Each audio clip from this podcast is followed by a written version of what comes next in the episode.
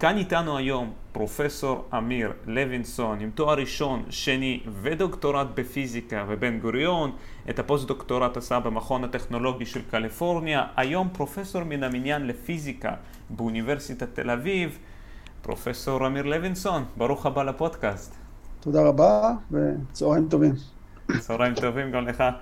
אה, אמיר, קודם כל אני מהצד האישי שלי, כל הנוגע בפיזיקה, אסטרופיזיקה, רק, רק המילה הזאת כבר מעלה בי את ההתרגשות הילדותית הזאת, שכנראה מגיל קטן הייתי מסתכל לשמיים והאין סוף כביכול, המס... מה שאני רואה, הכמות הבלתי נתפסת הזאת של כוכבים ו... וכל המעבר, תמיד תמיד סקרן אותי. לפני שאני נכנס לחלק הטכני ולידע ומה אנחנו יודעים היום, אני אשמח קודם כל לשמוע מהצד שלך, למה אתה בחרת אה, בפיזיקה ואסטרופיזיקה בפרט? אוקיי, okay, אז אני אתחיל עם פיזיקה, כי אסטרופיזיקה זה הגיע קצת במקרה. אז אני הייתי אומר שלא אני בחרתי בפיזיקה, אלא הפיזיקה בחרה בי איכשהו. אמ, והאמת שלא לא, לא תכננתי ללמוד במוסד אקדמי, לימודים גבוהים, אה, אבל מאז שאני זוכר את עצמי מגיל מאוד צעיר, אה, זה סקרן אותי, זאת אומרת, אתה יודע, הייתי קורא, הייתי בנוער שוחר מדע, קורא כל מיני דברים פופולריים, ותורת היחסות, תורת הקוונטים, וכל הדברים האלה מסביב, תמיד סקרנו אותי. זה היה משהו כמעט אובססיבי. ו... וכל פעם אה, חיפשתי איזה, איזה פורום ללמוד בו, קצת להרחיב את ההשכלה. אה, כפי שאמרתי, קצת למדתי בנוער שוחר מדע, וקצת היה לי איזה מורה מאוד אה, בתיכון שעורר את הסקרנות. אה, אני למדתי בקיבוץ של השומר הצעיר, אז צורת לימוד שם היא קצת שונה ממה שהיום מכירים בעיר. וזהו, ואיכשהו זה התפתח בצורה לא לגמרי מתוכננת. אחרי הצבא אז התחלתי ללמוד, שוב, בעיקר לספק את הסקרנות שלי באוניברסיטה הפתוחה. לקחתי, אני לא זוכר איזה קורס או שניים, והכוונה הייתה ללמוד לבד במקביל, אבל ראיתי שזה מאוד מאוד קשה לעבוד, להתחיל בארבע בוקר יום עבודה, לעבוד, ואז uh, לשבת וללמוד. Uh, אז ביקשתי לצאת ללימודים, ומשם זה התפתח. Uh, למדתי תואר ראשון, כאשר המטרה הייתה לחזור למשק, ואז אחד המרצים שלי שם, שהייתי איתו בקשר, איכשהו שכנע אותי ואת הקיבוץ להמשיך, וזה, כמו שאמרתי, זה, מאז, משם זה התגלגל. אני חושב שבתואר השני היה לי ברור שאני מעוניין להמשיך הלאה לדוקטורט ופוסט דוקטורט. ואיך הגעת דווקא לחלק הספציפי של האסטרופיזיקה? אז זהו, אז אה, האמת שאסטרופיזיקה לא, לא היה ב... הנטיות שלי הן מאוד תיאורטיות, היו תמיד, ודווקא אסטרופיזיקה לא היה ממש ברשימה בהתחלה. אה, התואר השני שלי הוא גם לא באסטרופיזיקה, התואר השני שלי הוא בתורת שדות וחלקיקים, זאת אומרת, אה, איזה מודל בפיזיקה של ממדים גבוהים. ואז איכשהו בין התואר השני לדוקטורט הגיע אצלנו איזה מרצה חדש מארצות הברית והמרצה שאצלו עשיתי את המאסטר עזב לשבתון ארוך מאוד וזה היה שם תקופה שחיפשתי משהו אחר ו... וזהו, אז הייתי בקשר עם המרצה הזה ואיכשהו הצליח לסקרן אותי בתחום הזה של אסטרופיזיקה תיאורטית זהו, ואז מאז אני שם פחות או יותר הבנתי. אז קודם כל זה אה, מרתק, תראה, כן, שגם הפיזיקה היא מוצאת אותך, כמו שאתה אומר, זה גם האנשים וגם המסלול הביא אותך לשם, שבכלל, כמו שאני מבין, מהשדות שהתחלת זה, אם אני אסתכל על זה מכיוון, מכיוון וקטורי, זה לכיוון השני בכלל, לא החוצה, אלא יותר לחלק הקטן, לא? אה, מבחינת אה, הסקלות, כן, אבל מבחינת, ה, מבחינת תיאורטית, אה, תראה, תורת שדות וחלקיקים זה באמת תחום שחוקר את ההשכלות הקטנות ביותר אה, של החומר בצורה מאוד מאוד אה, מעמיקה, מתמטית, מתמטיקה מאוד גבוהה. אה, בהמשך זה התפתח למה שקראו תורות, תורות של על מיתר וכו'. ובאמת גם בתואר הראשון הייתה לי נטייה מאוד מתמטית גם. בנוסף לפיזיקה. אז איכשהו זה, נמשכתי לשם, ו, ובעצם התזה שלי בתואר השני הייתה קשורה למודלים שקשורים ליחסות כללית בממדים רבים, אז כן יש איזשהו קשר. כן. אסטרופיזיקה זה תחום יותר פנומנולוגי, אבל עדיין, מה שאני עושה הוא עדיין בצד היותר תיאורטי. היום, היום מתפתח התחום, כלומר ב-20 שנה האחרונות, של מה שנקרא Computational Astrophysics, זאת אומרת, תחום חישובי שמבוסס על... זהו, אז, אז כל הדברים האלה הלכו, אבל כשאני נכנסתי לאסטרופיזיקה אז עדיין עסקתי ב, בתיאוריות, כך שמבחינה מסוימת לא עשיתי איזה שינוי דרסטי, כן, שינוי דרסטי אולי בתחום עצמו, אבל לא מבחינת הכלים והתכנים. והיום אגב, יש תחומים חופפים, יש באסטרופיזיקה תחום שנקרא אסטרופיזיקה חלקיקית וקוסמולוגיה חלקיקית, שזה התפר, יש גם אנשים נכון. בתחומים הללו וגם אנשים מאסטרופיזיקה שעובדים. ואני איכשהו שם קרוב לדבר הזה, כן. אז... בטח, כי באופן כללי מהרגע הקוונטי, מהרגע שאנחנו מסתכלים על החומרים עצמם, הפיזיקה היא פחות או יותר נשארת אותו דבר. זאת אומרת, ברגע שאנחנו עוסקים בחומר. אה, תלוי, לא, נאמר, אה, אם אתה הולך היום לתחום של אה, מה שנקרא חומר מעובה, והייתה התפתחות עצומה של תכונות של הולכה של חומרים בסקאלה האטומית, אז הפיזיקה היא מאוד שונה שם. היא, היא באמת תורת הקוונטים פרופר, עם כל מיני תכונות היום טופולוגיות. אז יש חלק מהמתמטיקה הוא קשור, האנשים האלה גם עובדים עם אנשים... אבל אה, יש שם איזשהו משהו שהוא באמת שונה תפיסתית קצת, אני חושב. שוב, mm-hmm. בסוף זה פיזיקה, אנחנו חוקרים, חוקרים את היקום, חוקרים את החומר, חוקרים את התכונות, אבל מבחינת, ה, נאמר, הגישות והכלים וכו', זה שונה במובן מסוים. בהחלט. אני חושב חלקיקים יותר קרוב באיזה מובן מסוים לאסטרופיזיקה.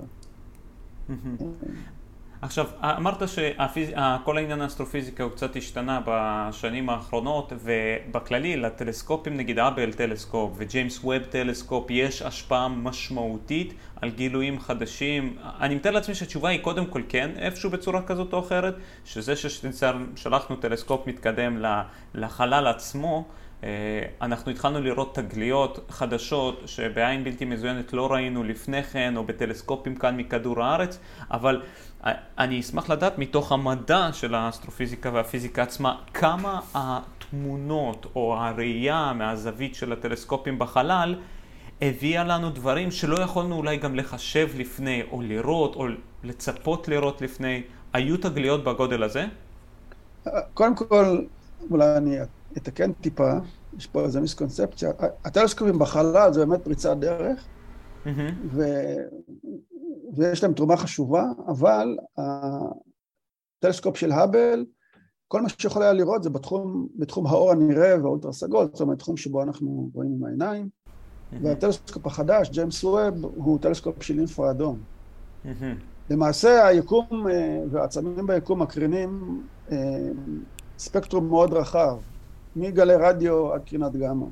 והיו התפתחויות לא פחות, אולי יותר גדולות בתחומים הללו, זאת אומרת, ההתפתחות אה, של טלסקופי הרדיו ואחרי זה טרפורמטי רדיו, היא הייתה אה, התפתחות משמעותית מאוד בשנות ה-70 וה-80, קרדינלית להבנה שלנו של מערכות שיש בהן חורים שחורים וכל מיני סוגי גלקסיות. ואני מניח ששמעת, כמו כולם, על התמונה שצילמו עם טלסקופ רדיו כזה לאחרונה, של הצל של החור השחור, שזה התמונה שבה אנחנו ממש רואים אה, מה מתרחש, קרוב מאוד לאופק האירועים של חור שחור. ורגע, וזה היה מתוך הגלקסיה שלנו דרך אגב? אז התמונה הראשונה צולמה על חור שחור שנמצא בגלקסיה קרובה אלינו, שנקראת M87, mm-hmm. ועכשיו יצאה תמונה של החור השחור בגלקסיה שלנו. אה, היא קצת יותר מאתגרת מסיבות טכניות שלא ניכנס אליהן, אבל זה למשל הצריך התפתחות אה, באמת דרמטית בתחום של אה, תצפיות רדיו, לא רק בנייה של, אה, של טלסקופים וסינכרון שמצריך שעונים בעלי דיוק אה, דמיוני, אלא גם בטכנולוגיה עצמה, כלומר, קליטה של אורכי גל מאוד קצרים וכו', אז זו דוגמה אחת. הדוגמה השנייה זה בתחום של מה שנקרא אנרגיות גבוהות, סדרה גדולה של לוויינים של נאסא, שהתחילה איפשהו בשנות ה... תחילת שנות ה-90, או אפילו קצת לפני, אמ, של קרינות, של מדידה של קרינות גמא וקרינת אה, X. למעשה הניסויים בקרינת X התחילו הרבה יותר מוקדם, אבל ההתפתחות הדרמטית הייתה, נאמר, בשלושים שנה האחרונות, שהתחלנו פתאום לגלות שבעצם כל האובייקטים האלה, או, או מספר עצום של אובייקטים, פולטים את רוב האנרגיה לא בתחום האור הנראה ולא בתחום הרדיו, אלא בתחום קרינת גמא, פחות או יותר. וזה הוביל לתובנות אה, מהפכניות. אה, הדבר, הדברים האחרונים שקרו זה בכלל תצפיות בקרינה שהיא לא אלקטרומגנטית, כן? אחד מהם זה, זה לייגו ווירגו, זאת אומרת זה התצפיות אה, של קרינת כבידה, גלי גרביטציה, שקיבלו עליהם את הפרס נובל, על התגלית של התמזגות חורים שחורים קיבלו פרס נובל ב-2015. אה, ופה יש באמת עכשיו, זה אולי אחד התחומים המרכזיים והחמים. אה, אז בעצם מה שאנחנו רואים כאן זה אפילו לא קרינה אלקטרומגנטית, זה, זה קרינת כבידה. והתחום השני זה חלקיקי נטרינו שגילו באמצעות אה, הגלאי בקוטב הדרומי, באנטארקטיקה. לא יודעים בדיוק מאיפה הם מגיעים עדיין, אבל זה גם כן... אז יש בעצם מכלול מאוד גדול של אה, תצפיות, ופה זה כבר מתחלק לתחומים, זאת אומרת, אה, אם אתה מדבר על קוסמולוגיה, אז באמת הטלסקופים בחלל הם בעלי חשיבות עליונה, למרות שגם אה, תצפיות חדשות ברדיו, יש ניסויים תוכננים ברדיו שאמורים לגלות את מה שנקרא אה, לא יודע איך זה בעברית מתורגם, אבל מה שנקרא re-ionization era, זאת אומרת, איזושהי תקופה שבה היקום פתאום... מתגלה מחדש. נהיה מיונן, אה, החומר נהיה מיונן, ומתחילים לראות משהו, ודווקא מתוך תצפיות ברדיו אה, אפשר לגלות אימפרינט, עוד לא, עוד לא גילו, אבל אפשר לגלות אימפרינט שהם מאוד חשובים להבנה של איך נוצר היקום כולו. ו, ואם אתה מדבר על התחום של מה שאני, שאני עוסק בו, של נאמר, אסטרופיזיקה של אנרגיות גבוהות או אסטרופיזיקה יחסותית, אז שם, שם כל המכלול הזה, אבל גלאי רדיו וגלאי קרינת גמא ואקס-ריי הם באמת, ההתפתחות שם הייתה דרמטית. אז ההבדל הוא בעצם שמבחינת גלי רדיו אנחנו יכולים לראות את מה שהטלסקופים עצמם אה, בעצם קולטים, בת... כאילו זה תדרים אחרים, אז אנחנו יכולים לראות את מה שהם לא נכון. לא מצליחים לראות, או שזה עניין של דקות כן. מסוימת. אז קודם כל, בכל אחד מהטלסקופים אתה רואה קרינה אה, באורך גל אחר, כן? עם כן. מאפיינים אחרים, והגילוי שלה אומר לך משהו על התכונות של המקור שפולט. הסיבה למה קרינת רדיו היא חשובה היא שבקרינת רדיו, בגלל שהיום הטלסקופים הגדולים ביותר, הם בעצם יש להם רדיוס אה, של כדור הארץ. יש הרבה תחנות שמפוזרות על כל כדור הארץ.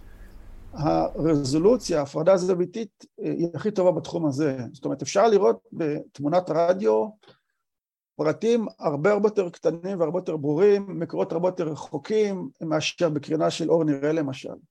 וזו הסיבה שעשו את הפרויקט של טלסקופ אופק האירועים בתחום הזה של קרינת רדיו, כי זה בעצם הדרך היחידה היום לראות משהו שהוא כל כך קטן, אני אתן לך אולי לסבר את האוזן, לראות את החור השחור אה, בגלקסיה הקרובה אלינו, M87, שזה מה שעשו, צריך יכולת הפרדה אה, שהמשמעות שלה שאפשר יהיה לראות כדור פינג פונג על הירח מכדור הארץ. זאת אומרת, הטלסקופ הזה יכול לזהות כדור פינג פונג על הירח. כן, אז זה בערך הצרכים.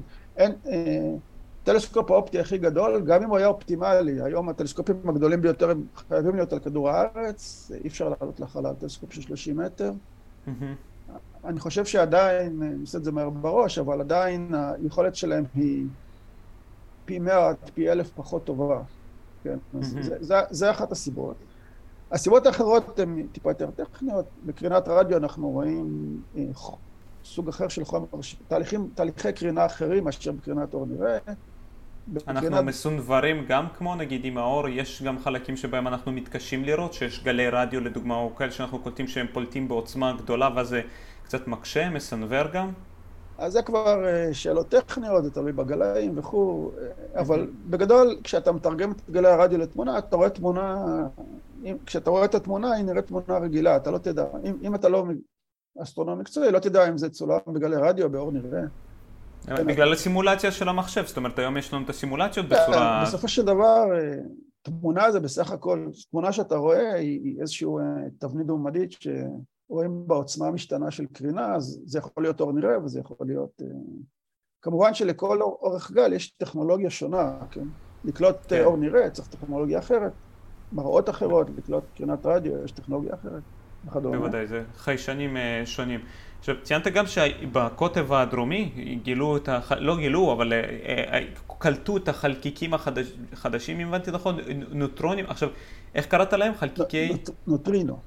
נוטרינו, וזה איכשהו קשור לכוכב נוטריוני? איכשהו זה, יש קשר ביניהם? לא, לא, זה לא נוטרונים, זה חלקיקי נוטרינו, שבעצם הציע אותם תאורטית לראשונה אנריקו פרמי, בניסויים שעשו לפני קרוב למאה שנה כבר, ומאיצי חלקיקים הראשונים שנבנו אז, הייתה בעיה עם חוק שמעונר היצע, ולאחר מכן גילו אותם בצורה ניסיונית, לאחר הרבה שנים. יש כמה פרסי נובל על זה. אז יש דטקטור שמיועד למדוד חלקיקים כאלה, וכדי למדוד אותם, בגלל שהחלקיקי ניטרינו כמעט לא עושים אינטראקציה עם החומר, צריך גלאי עצום. הגלאי הזה זה, זה גלאי שהוא בעצם קבור בקרח, בעומק של, אם אני זוכר, בין קילומטר אחד לשלושה קילומטר, זה מין סטריגים כאלה. והשטח שלו הוא קילומטר מרובע בערך, או משהו כזה.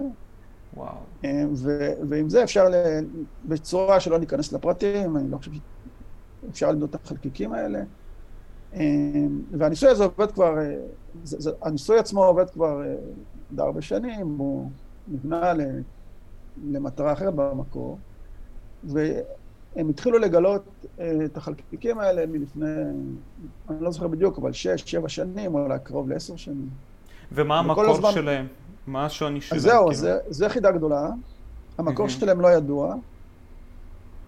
יש טענה שמזהים אחד מהם עם איזה מקור, יש איזה, איזה מין חור שחור ענק, אבל האמת של, לפחות לדעתי, המקור לא ידוע, זה הקונצנזוס. Okay. כן. Mm-hmm.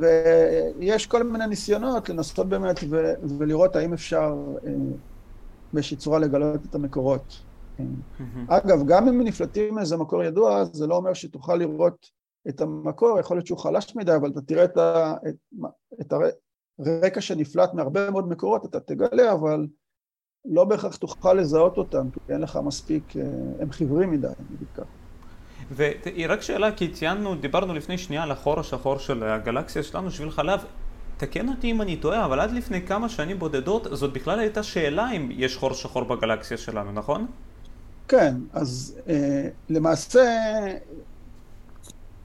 אה, בשלב מסוים נוצרה הבנה שבכל גלקסיה ביקום יש חור שחור ענק במרכז, או לפחות ברוב הגלקסיות, והיו לזה עדויות, עדויות אה, לא ישירות, אבל היו עדויות שהצטברו עם, עם השנים. בגלקסיה שלנו, בגלל שכמובן אנחנו, זה מאוד קרוב אלינו, נבנה פרויקט מיוחד, טלסקופ מיוחד, שיכול לעקוב אחרי הכוכבים שם, שתי קבוצות, אחת בגרמניה ואחת אה, בארצות הברית, ולמעשה ממדידות של, של מסלולים של כוכבים לאורך 20 אה, או כמעט 30 שנה, הם הצליחו לתת אילוצים אה, על הגוף המרכזי שמייצר את כוח המשיכה, כאלה ש, שקשה מאוד להסביר את זה עם כל דבר אחר חוץ מחור שחור. והיום למעשה רואים כבר אפקטים יחסותיים.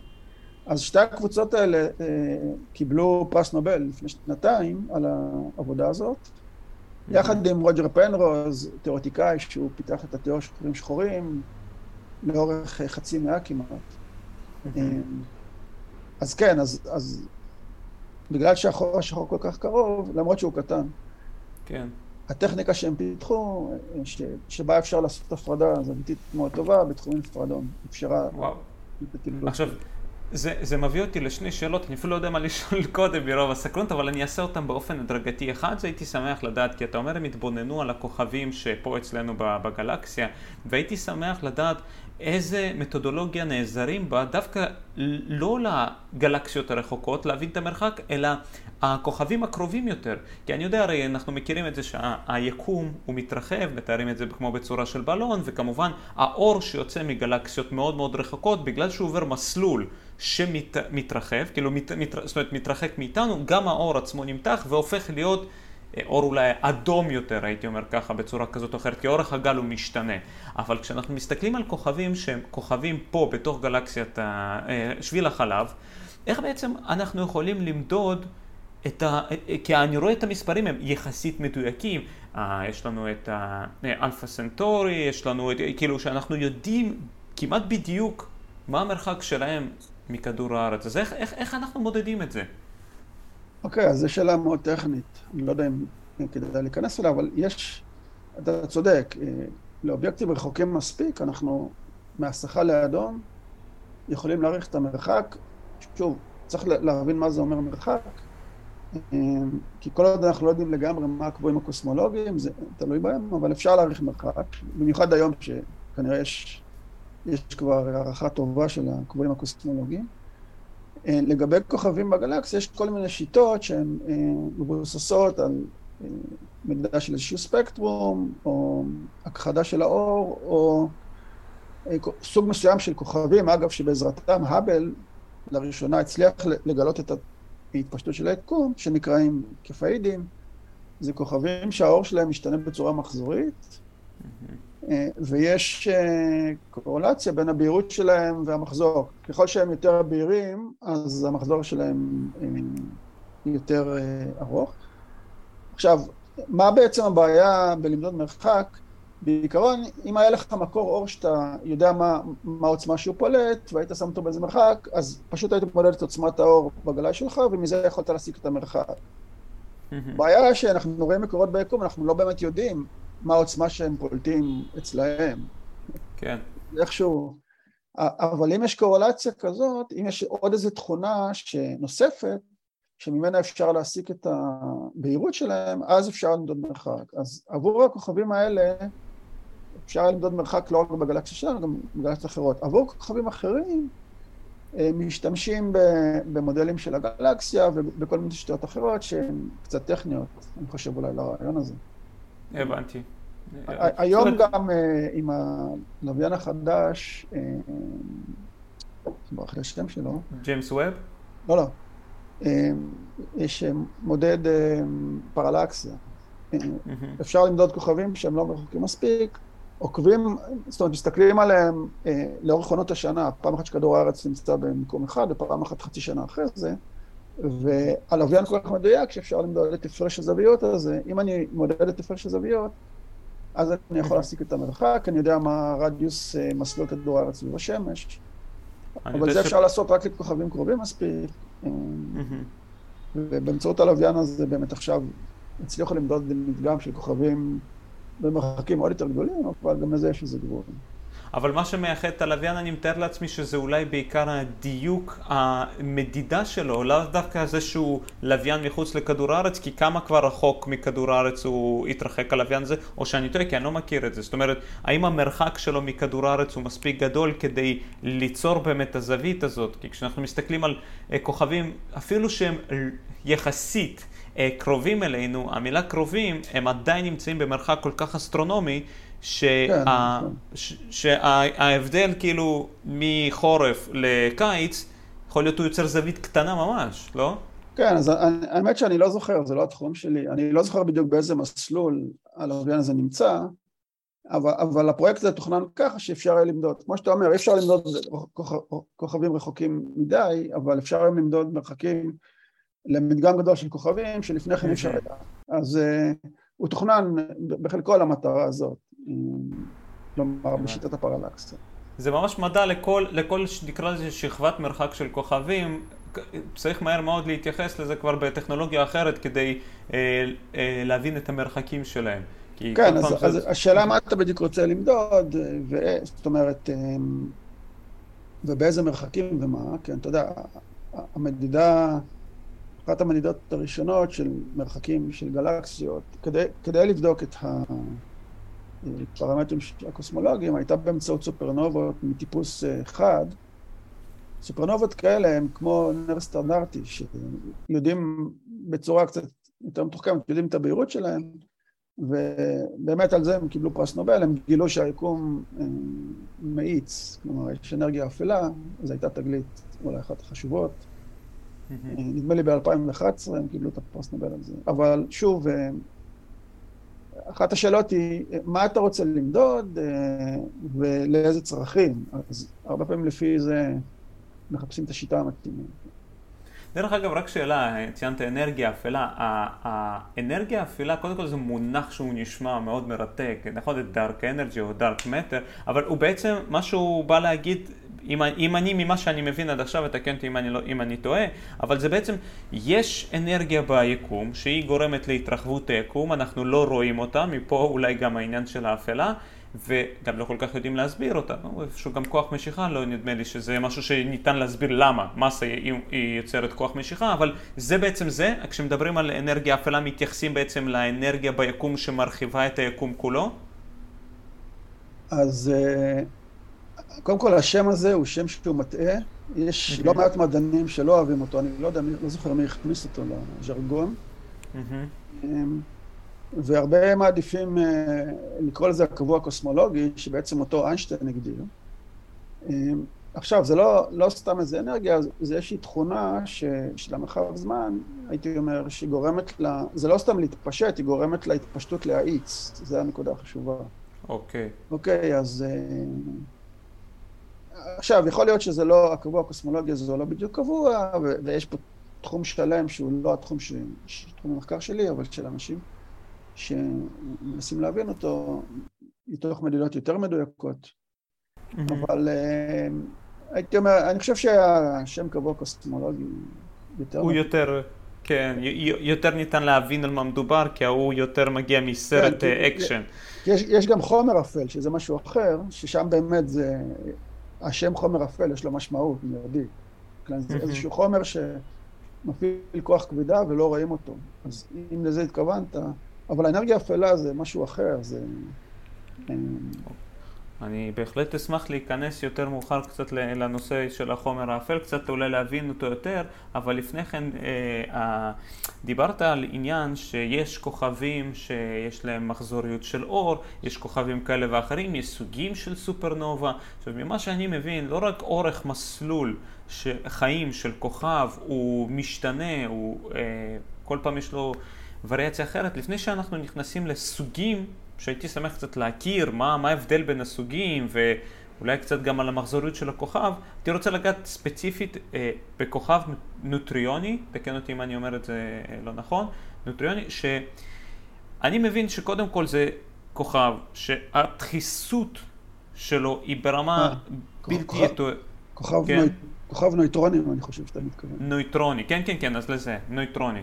אה, כי אני רק יצא לי לקרוא, עוד לא יצא לי להגיד ולדבר עליו, אבל כוכב נויטרוני, אני מבין שהדחיסות שלו היא ברמה, היא, היא כאילו קיצור, רדיקלית. ויש קשר בינו לבין חור שחור, או כאילו איפה אנחנו מוצאים אותו, איך אנחנו מזהים אותו בכלל אצלנו ביקום, או שהוא עוד פעם רק מאותן אה, מדידות של אה, שינוי בתנועה על פי כוח משיכה.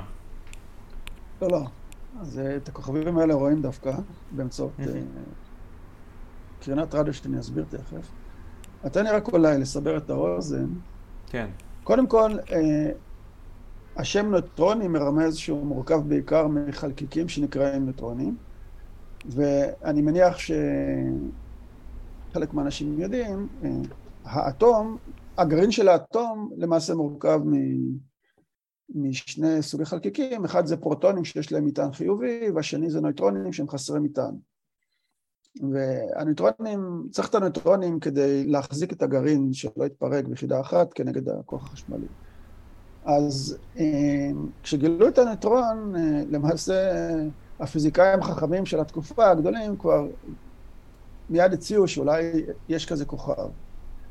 אה, אז בעצם אם נעשה את הדברים מאוד פשוטים, הכוכב נויטרונים, באמת כמו שאמרת, זה בעצם סוג של גרעין אטום ענק, שמורכב כמעט רק מנויטרונים, יש בו מעט מאוד פרוטונים ואלקטרונים, בעיקר נויטרונים, אבל הוא מוחזק על ידי כוח הכבידה, בניגוד לגרעין רגיל, שיש בו גם כוחות אקסוסטטיים, ששם כבידה זניחה. ולכן, כמו שאתה אומר, זה באמת העצם הכי צפוף ביקום, למעט אה, חור שחור. במסה נתונה הכוונה. כן. כי הצפיפות של, כלומר, הצפיפות של חור שחור היא לא גודל קבוע, היא תלויה במסה. אז עבור מסה נתונה, אה, זה העצם הצפוף ביותר ביקום, שהוא לא חור שחור. עכשיו, למעשה, אה, לכוכבים האלה יכולה להיות מסה שהיא לא יותר גדולה מאיזה ערך, שלא לגמרי יודעים אותו, אבל הוא בערך אה, שניים וחצי משהו של השמש. אם תוסיפו עוד חומר מעבר למסה הזאת, אז הוא כבר יקרוס לחור שחור. אז זה, זה משהו שעוד לא קרס לחור שחור, אבל הוא תלוי במסה שלו די קרוב לזה. אה, זה א'. עכשיו, מסתבר שבכוכבים האלה יש גם שדות מגנטיים חזקים, בעצם אולי הכי חזקים ביקום. נסבר אה, את האוזן, שדה בכוכב אה, ניוטרונים טיפוסי, חזק בערך פי נאמר אה, עשרה מיליארד, אולי אפילו יותר, מהמגנט שיש לך על המקרר של הפיצה. ויש כוכבים שנקראים מגנטריים, ששם השדה עוד יותר חזק, פי אלף. מה מאפיין אותם החומר שלהם? עכשיו, איך, איך גילו אותם בכלל? אז השדה המגנטי הזה גורם, גורם לפליטה של איזה אלומות של קרינת רדיו, והכוכב עצמו מסתובב סביב הציר, אז תדמיין, זה, זה נראה כמו מגדלור, כן? תדמיין מין קרן שיוצאת וכוכב שמסתובב, אז בעצם אם צופה נמצא באיזה נקודה שבה הקרן תחתוך אותו, אז הוא יראה פולסים כמו של מגדלור, משהו מערבב כן. כזה. עכשיו, זה נפלט אבל בתחום של קרינת הרדיו, לא אור נראה כמו במגדלור. אז בעצם אה, אנחנו רואים פולסים של רדיו, וככה גילו אותם. בעצם גילו אותם במקרה בקיימברידג' אה, בשנות 69, אם אני זוכר נכון. גילו איזה עצם ששולח פולסים, ומה שמיוחד בהם זה שהם כל כך מדויקים שהם בעצם, יש להם דיוק יותר מהשעונים המדויקים של התקופה, יותר אפילו משעונים אולי אטומיים. מה זאת אומרת מדויקים? מאיזה בחינה מדויקים? אתה שומע פיפ, פיפ, פיפ, והמרווחים בין הפיפים האלה נשמרים בצורה קבועה אה, לאורך הרבה מאוד זמן. אה. כאילו הסיבוב, הסיבוב הוא עקבי, זה הכוונה, כן? הסיבוב זה כבר אינטרפטציה תיאורטית, אבל כשמדדו את זה ראו משהו שעושה, שולח פולסים, uh-huh. במרווח מאוד מאוד מדויק, כלומר זה לא פעם, פעם בא, נגיד יש לך פולס, אחרי שנייה בא עוד אחד, ואחרי שתי שניות עוד אחד, אלא אם אני זוכר, התדירות של הפולסר הראשון הייתה 1.3 שניות, כל 1.3 שניות בדיוק מגיע הפולס. וכשעשו מדידות מדויקות, ראו שזה בדיוק עצום. עכשיו, הם, הם כן טיפה משתנים, כי הכוכב מאבד אנרגיה, אבל לא, על פני זמן מאוד מאוד ארוך, אה, אבל אפשר למדוד את זה. אז כשגילו את התגלית הזאת, אה, בהתחלה חשבו שאולי זה חייזרים, והיו כתבות... זה הדבר הראשון שאני חושב. כן. אבל מהר מאוד, אה, קודם כל אפשר היה לפסול את זה. לא ניכנס לזה כרגע, אבל פסלו את זה, את האפשרות הזאת. כמובן שהעיתונות הרגילה, לא המדעית, מאוד, מאוד אוהבת את הקוריוזים האלה. ומהר מאוד הבינו שכנראה מדובר בכוכב ניוטרונים. אפשר היה, בגלל המהירות של הסיבוב, אפשר היה לאלץ את הגודל שלו. כלומר, אם תחשוב שיש משהו שמסתובב סביב הציר שלו אה, כל שנייה, אם נגיד היה לו רדיוס גדול מאיזה ערך מסוים, הוא היה צריך להתפרק. תיקח אה, נניח אה, כדורסל, תלביש עליו בוץ, תסובב אותו לאט, לא יקרה כלום, תסובב אותו מהר, כל הבוץ יעוף לצדדים. נכון. אפשר לעשות הערכה, ועשו הערכה ומיד הגיעו למסקנה שזה צריך להיות כוכב עם רדיוס קטן יותר מכל דבר שהכירו אז בסדרי גודל. ואז כמובן מיד הרעיון של כוכב ניטרונים כבר היה קיים, אז מיד חיברו את זה ביחד. אני קצת מפשט את ההיסטוריה. בוודאי, בטח. אה, אבל זה פחות או יותר, ואחר כך התחילו לבנות מודלים מדויקים של השדות המגנטיים, ובעצם בגלל שהתצפיות כל כך מדויקות, שוב, בקרינת רדיו אנחנו יכולים למדוד בדיוק כזה גבוה, אז אפשר היה ממש אה, לבנות מודלים מאוד מתוחכמים, וזה עד היום נעשה. ב-15 שנה האחרונות, בגלל שכוח החישוב, היכולות שלנו לבצע חישובים במהירות גדל בצורה אקספוננציאלית, התחילו לפתח שיטות חישוב מאוד מתוחכמות, כדי ממש לעשות סימולציה של כל הדבר הזה. בינתיים גילו מאז גם קרינת גמא מחלק מהאובייקטים האלה, והשילוב הזה של קרינת רדיו וגמא ביחד מאפשר מיפוי. אז, אז בעצם, שוב, הקישור תיאורטי במובן מסוים, אבל מכל מה שאנחנו רואים ומכירים, זה בעצם הדבר שמסביר את זה בצורה הכי טבעית. אי אפשר להסביר את זה עם איזה מודל אחר.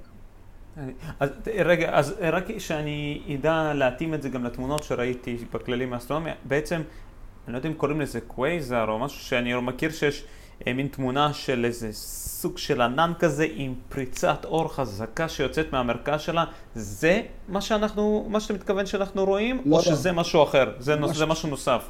זה משהו אחר לגמרי, זה חור שחור ענק. אבל אנחנו לא, לא רואים בדרך כלל את הכוכבים ניוטרונים באור נראה או משהו כזה. כן, בהחלט, זה רק ברדיו. אנחנו רואים את הפולסים האלה, לפעמים אה, אם, כשהם נוצרים ומאוד חמים, אפשר בקרינת X לראות קצת, ו... אבל זה די קשה. אולי יש כזה אובייקט אחד או שניים. אמ, אבל אנחנו כן יכולים לאלץ את המסה והרדיוס שלהם, ומזה אנחנו יודעים שהם אובייקטים בצפיפות מאוד גבוהה. למעשה הצפיפות שלהם היא צפיפות אה, דומה לצפיפות שיש בתוך גרעין האטום. אוקיי? כן. אפילו יותר גבוהה לפעמים.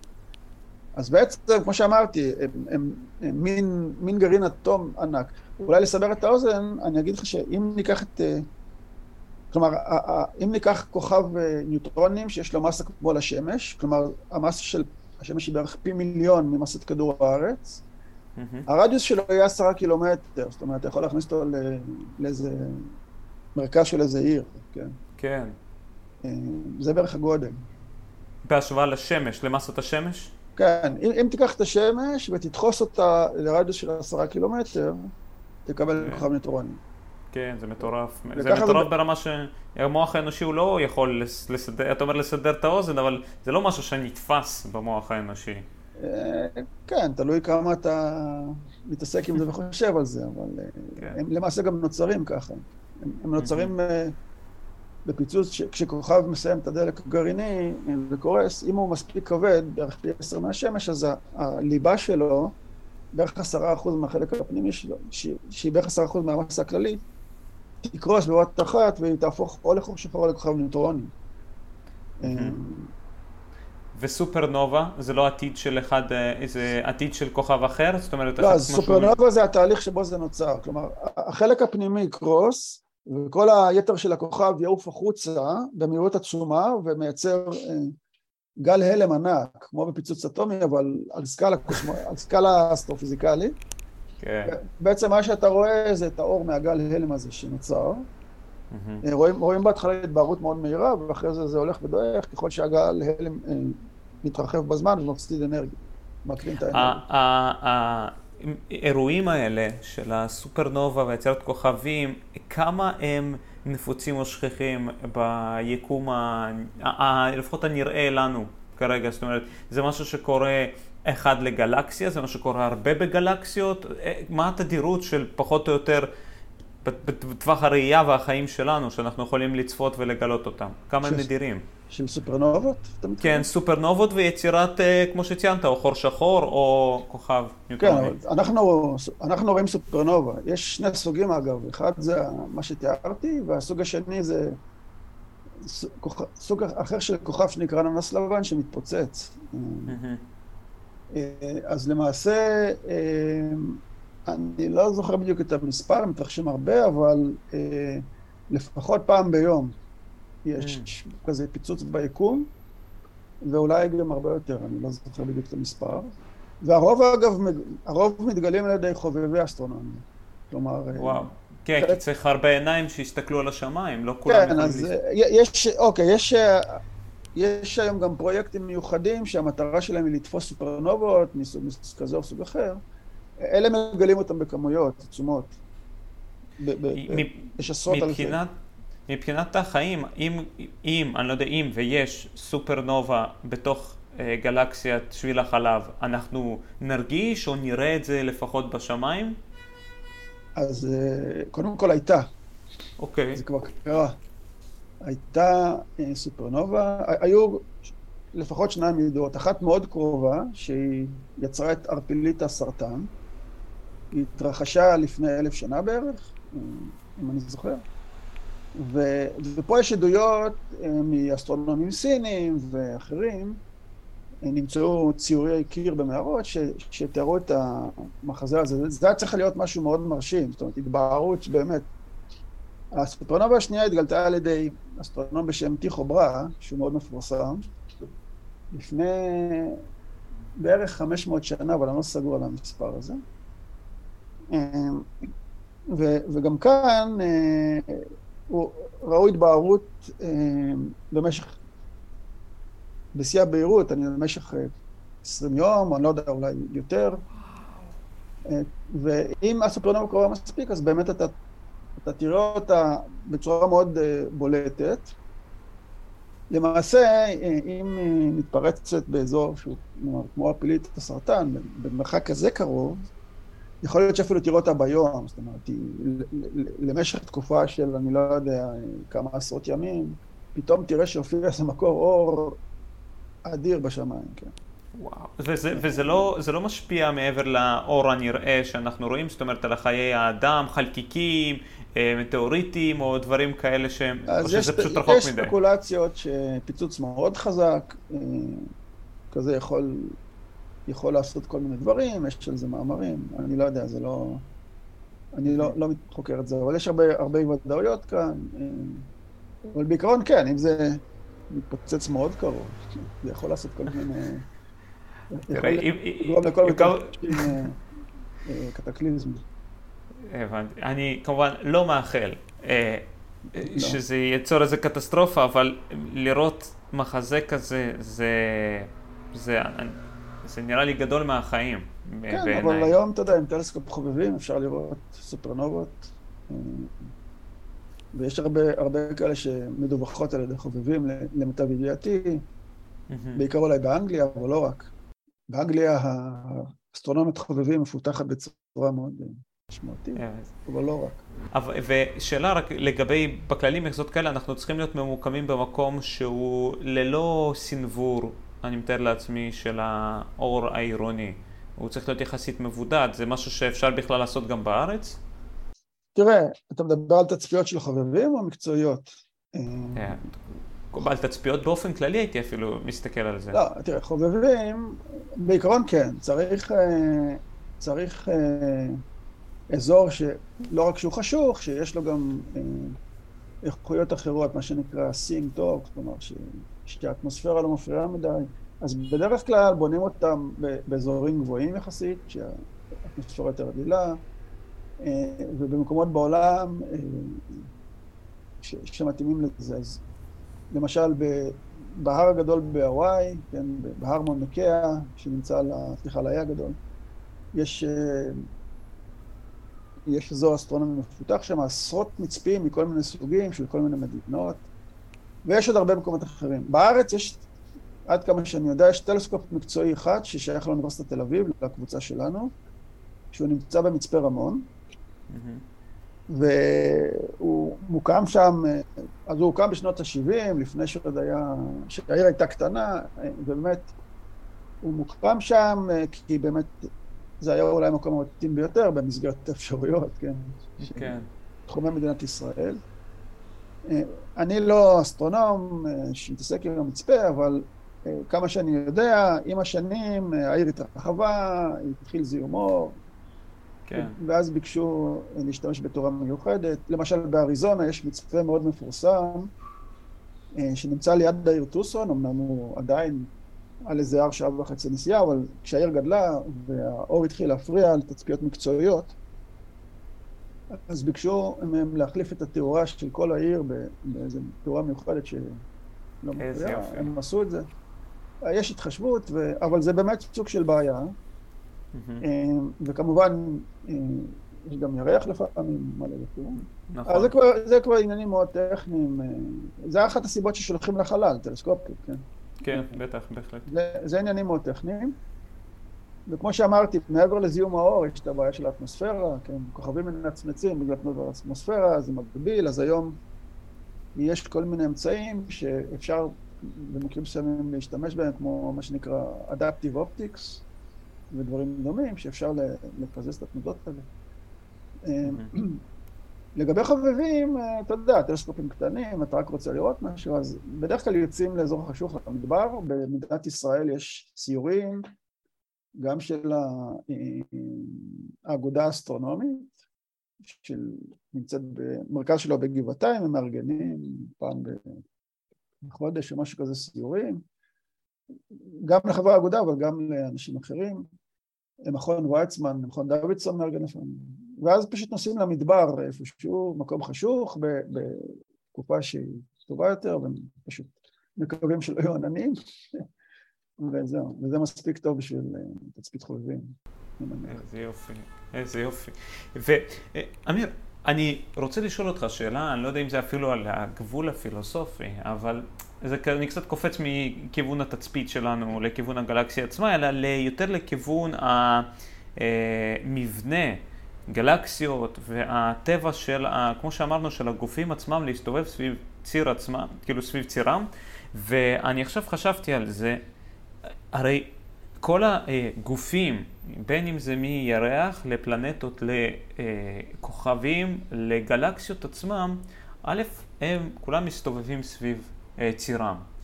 זה דבר ראשון שאני אשמח לדעת למה. למה, למה זאת אומרת, למה זה משהו שחייב לקרות לכוכב? הרי אם נגיד השמש מסתובבת סביב מרכז הגלקסיה, אוקיי, יש לה את התאוצה הזוויתית, היא יכולה לשמור על צירה, אבל למה היא חייבת להסתובב סביב ציר עצמה, אה, שלא לדבר על מה המקור בכלל לסיבוב, שזה לדעתי יותר הכיוון הפילוסופי, אם אנחנו בכלל יודעים תשובה ודאית לכך. והשאלה השנייה שלי היא, למה כל הגלקסיות הן בצורה של דיסק? למה, למה הן כולן נראות אותו דבר, שטוחות, ו... ומסתובבות ככה, כאילו זה, זה, ככה הם צריכים להיות, ככה זה הטבע לא, שלהם. לא, אז קודם כל זה לא נכון, אה, לא מדויק, נגיד ככה. אוקיי, אני... לגבי הגלקסיות. הגלקסיות, okay. אוקיי. לא כולם נראות בצורה של דיסק. גלקסיה שבה אנחנו חיים נראית ככה, והסוג הזה של הגלקסיות נראה ככה. יש גלקסיות שנראות בצורה כמעט כדורית, למש... נאמר wow. אליפטית, זה נקרא גלקסיות אליפטיות. ולמעשה יש, המורפולוגיה של הגלקסיה, אמ, יש לה תחום די רחב של מורפולוגיות, היא מקוטלגת, יש אה, לפי סוגי גלקסיות. כלומר, יש איזה קטלוג של סוג כזה וסוג כזה. אז אם תסתכל בתמונות של גלקסיות, אה, באופן כללי אתה תראה שיש כל מיני סוגים. למשל, בספר שכתבתי, כתבתי ספר פופולרי, אז יש כמה דוגמאות כאלה קיצוניות של גלקסיות שונות. אז הגלקסיות שאתה מתאר נקראות גלקסיות ספירליות, אה, וזה גלקסיות שיש להן תנע זוויתי. הסיבה לזה היא לא לגמרי ברורה, יש איזה מחקר מאוד פעיל, וזה משהו שאני לא מציע להיכנס אליו כאן, אבל אה, ב, מלבד זה שיש להם את הצורה של הדיסקה, יש להם במרכז איזה דבר שנקרא בלג', כלומר מין כזה חלק יותר עגול שעליו מולבש הדבר הזה, יש להם גם זרועות ספירליות, זאת אומרת זה נראה במין, כמו מערכת עם זרועות ספירליות, והמספר של הזרועות וכו', תלוי בכל מיני פרטים, יש פה באמת פיזיקה מעניינת ואנשים שחוקרים את זה. אבל אה, אלה גלקסיות שהן מסיבה מסוימת נוצרו עם סיבוב גדול, עם תנע זוויתי גדול, וכמו שאמרת, לא לגמרי ברור, אה, אה, אין, אני לא חושב שיש מודל כיום שהוא מוסכם על כולם, יש כמה רעיונות מרכזיים, איך, שזה, איך זה נוצר. לגבי כוכבים גם, למעשה הם לא חייבים להסתובב, פשוט, וגם רואים תצפיתית שיש הסיבוב של כוכבים הוא לא אחיד, יש כאלה שמסתובבים מהר, יש כאלה שמסתובבים לאט יותר, אמ, אבל כשאתה מייצר משהו כזה, זה כמעט קשה מאוד לייצר משהו שלא יסתובב בכלל, פשוט, כן. כלומר, אם אתה מייצר את זה ממשהו שנותן הזוויתי, אז הסכום יהיה אפס, אבל אחד יסתובב ככה, אחד יסתובב ככה. הבנתי. אמ, זהו, אז פשוט... זה הסיבה. עכשיו, ב... וכוכב שקורס, הסיבוב גדל מאוד מהר. אז נאמר, כוכבי ניוטרונים יש להם סיבוב מאוד מאוד מהיר. כן. מהסיבה הזאת, וכוכבים ננסים לבנים, אבל באופן כללי לכוכבים רגילים, הם רובם מסתובבים, אבל נגיד השמש מסתובבת די לאט יחסית. טוב, זה תלוי, תלוי מה זה נקרא לאט, אבל... כן. זאת אומרת, עצם, בסופו של דבר, עצם היווצרותה מגיעה מאנרגיה חיצונית כלשהי, אתה לא יכול שהתוצר של זה יהיה שלא יהיה להם סיבוב. הבנתי נכון? וגם, אני זוכר שהמורה שלי לפיזיקה אה, בתיכון, אה, היה מדמה את המהירות של הסיבוב, כמו שאתה אומר שכוכב ניוטרוני הוא מסתובב מהר יותר, כמו בלרינה לדוגמה, שהיא פורסת את הידיים, מסתובבת, וברגע שהיא מרכזת את הידיים לבפנים, אז הציר הסיבוב נהיה אה, הרבה יותר מהיר. כן, כן. אז זה קודם... נכון. אז, אז אם אנחנו כבר מדברים על עניין הזה של, אה, של השוני, פלנטות, כוכבים, גלקסיות, אה, יש, ממה שאני ראיתי, איזו הדמיה, תמונה כזאת שמציירת שבעצם לכל פלנטה או לכל שמש או כוכב יש מין מסלול חיים. זאת אומרת, איך הוא נולד, מה הוא מתפתח. אני מתאר לעצמי שיש גם פיצולים באמצע, כמו שציינת שזה או חור שחור או, חור שחור, או, או סופרנובה כוכב ניוטרוני, כאילו שיש גם פיצולים באמצע. הייתי שמח לעבור איתך כאילו במסלול הזה אם אפשר. כאילו... אה, כן, אז, אז uh, לכוכבים, uh, רוב הכוכבים בגלקסיה שלנו, מה שאנחנו קוראים כוכב, תכף אני אסביר, יש איזה, הם נקראים כוכבי סדרה ראשית, כלומר אם אנחנו מסתכלים על הבהירות שלהם לעומת הצבע שלהם, אנחנו רואים איזו מגמה מאוד מאוד ברורה, ויש לזה הסבר תיאורטי מאוד פשוט ויפה, זה אחת לדעתי אחד התובנות היפות באסטרופיזיקה. אמנם הם כבר, אה, זה כבר הובן די מזמן, אבל... אה, אז אה, עכשיו, כוכבי סדרה ראשית זה כוכבים שנמצאים במצב שבו הכור הגרעיני שלהם פועל. למעשה אתה יכול לשאול את השאלה הבאה, נגיד שאני שם איזה גוש של גז, כן. אז ענני אבק וכו', הגוש הזה יש לו כוח כבידה עצמי, אז הוא יתחיל לקרוס, כן? אז מה מחזיק אותו שהוא לא יקרוס לגמרי? Mm-hmm. אז מה שקורה זה כשהוא מתחיל לקרוס, הוא מתחמם מהחיכוך, אה, וזה בעצם מה שקורה בתהליך. לפני שנוצר כוכב, יש איזה ענן גז, ואתה יכול לראות תמונות של האבל וכו', יפיפיות של אזורים כאלה בשמיים, שבהם מתחילה יצירת כוכבים, אה, ענן גז שמתחיל לקרוס, ובתהליך הקריסה הוא מתחמם, בשלב מסוים הוא ייראה כמו איזה כוכב מוזר, לא כוכב סדרה ראשית, אנחנו נראה את האור שנפלט מהתהליך הזה, אבל לא לפני שהכור הגרעיני התחיל לפעול. אבל ברגע שהוא מגיע לאיזה רדיוס מסוים, הטמפרטורה במרכז עולה לערכים מאוד גבוהים, מיליוני מעלות נאמר, הכור הגרעיני הזה נדלק, ובעצם עכשיו הכור הזה, כל עוד יש מימן נאמר בכוכב כמו השמש, הכור הזה כל הזמן מחמם את הכוכב ודואג אה, לייצר לחץ שמונע את הקריסה. אז זה בעצם מין מערכת מבוסתת. אם הלחץ יהיה גדול מדי, הכוכב יתנפח טיפה, ואז התהליך הגרעיני יפסיק, זה מאוד רגיש. אז בשלב הזה הכוכב חי את רוב חייו. נגיד, כוכב כמו השמש, הזמן החיים שלו במצב הזה, על הסדרה הראשית, יהיה אה, מספר מיליארדי שנה. ככל שהכוכב כבד יותר, הזמן החיים שלו קצר יותר. כן, כוכב, okay. אוקיי. אני יודע, כבד פי עשר מהשמש, הזמן החיים שלו יהיה קצר אה, פי אלף כמעט לעומת השמש. אוקיי. Okay. כמו נגיד, הכוכ... איך קוראים לו? הגדול האדום? משהו כזה? אה, אז רגע, לא, ענק אדום זה, זה לא כוכב סדרה ראשית. אה, אוקיי.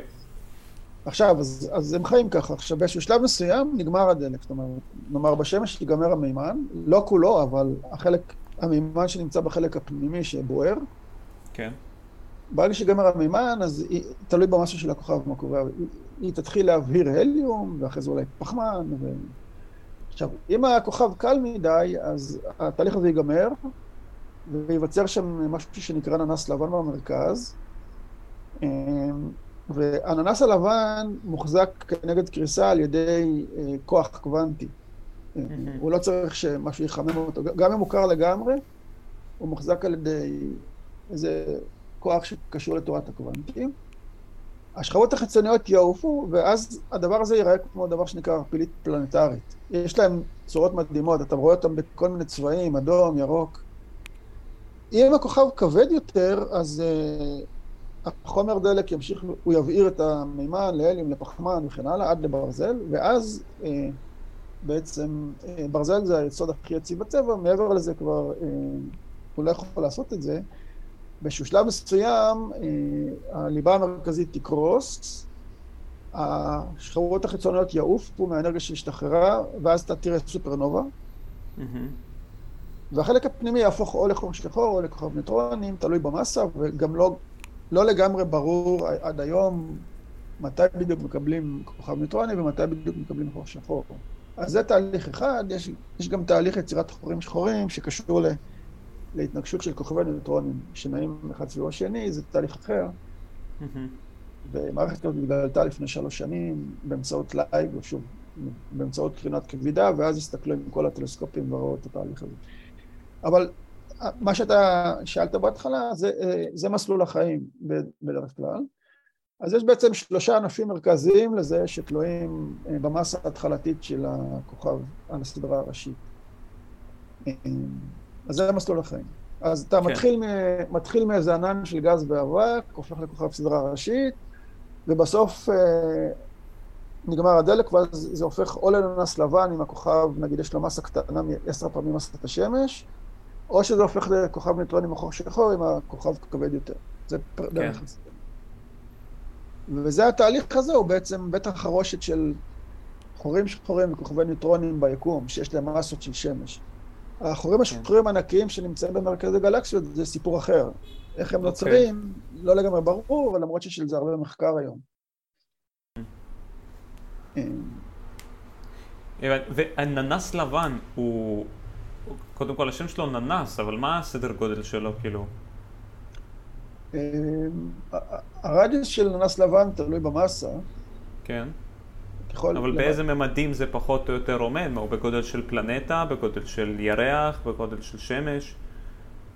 אמ, לא, כן, יכול להיות בגודל של אה, צדק, אבל שוב, זה תלוי במסה. ככל שהוא יותר כבד, הוא יותר דחוס דווקא. הבנתי, אבל, אבל הוא, הוא קורא, מקרין מתוכו אה, אור? זאת אומרת, או שהוא כמו פשוט אה, גוש מוצק, נקרא לו ככה. זה כאילו גוש מוצק, אבל בשלבים הראשונים של הערפלית הפלנטרית, כלומר, בהתחלה הכוכב הזה מאוד חם כשהוא נוצר. Mm-hmm. עם הזמן הוא מתקרר. בזמן שהוא חם הוא פולט קרינת אולטרה סגול מאוד חזקה, וזה מה שמחמם את החומר מסביב, ובעצם מייצר את הערפילית הפלנטרית. אז האור שאנחנו רואים מהערפילית זה אור שבעצם נוצר על ידי חימום של החלק המרכזי, שהוא, הוא, הייתי אומר, הוא, הוא כוכב בתהליך של יצירה של הנס לבן, או משהו באמצע. כן. אה, אחרי שהוא, אבל גם אחרי כן, אפשר לראות אותם, רואים אותם בעצם אה, בטלסקופים.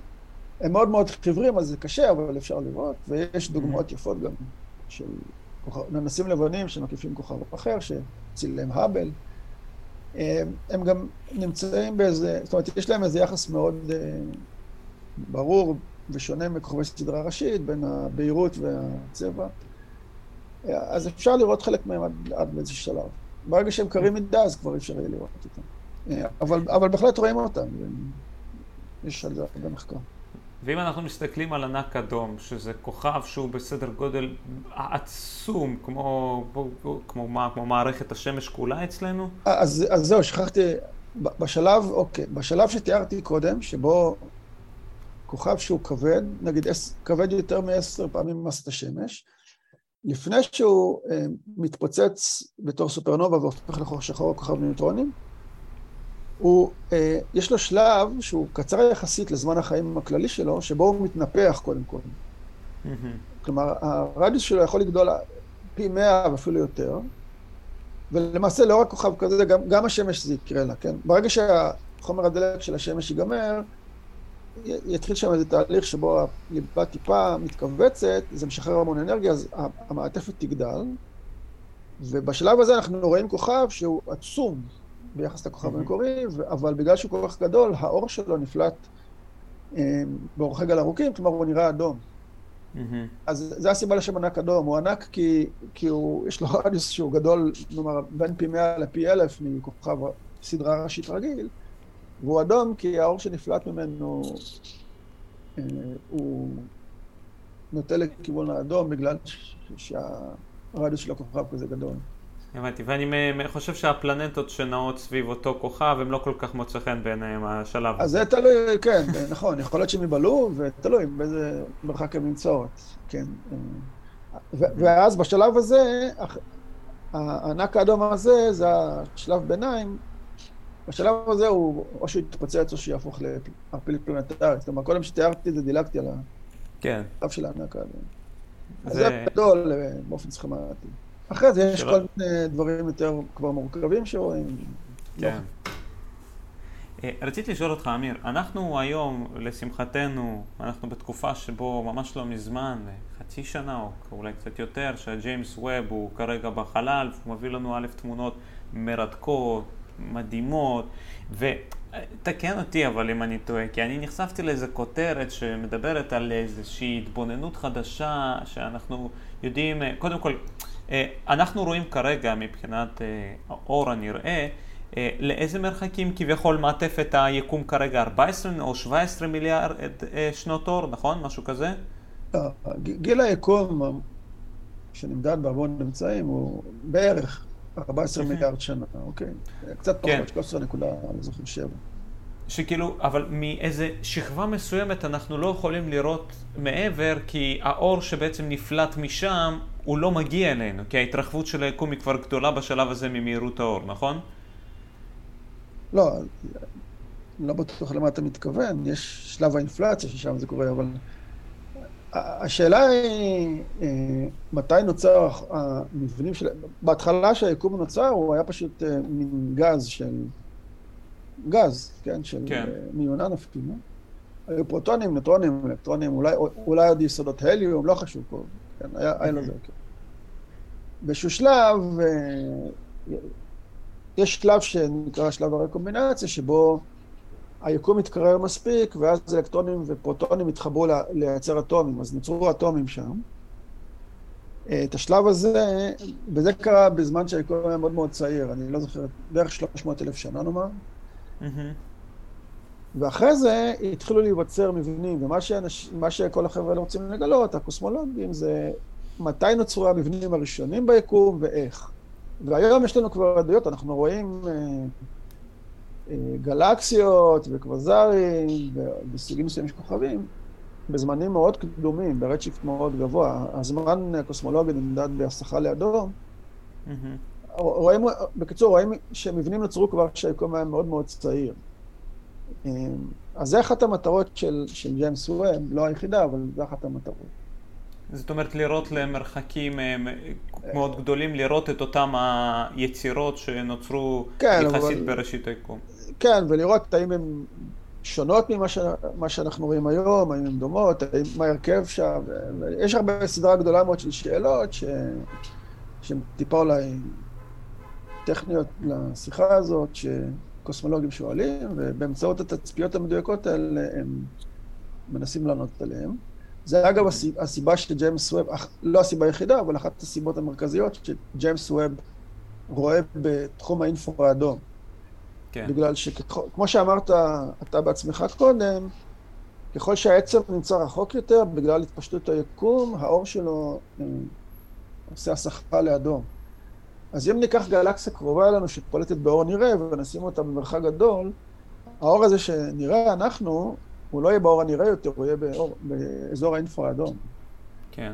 אז בגלל ההתפשטות של היקום, כל הגלקסיות המרוחקות פולטות באינפרה האדום. ולמעשה, אה, אי אפשר לראות אותם עם האבל, כי האבל לא רגיש בתחום האינפרה האדום. אז ג'יימס ווב אה, נבנה ככה שהוא יוכל לראות את העצמים המרוחקים האלה בצורה ברורה.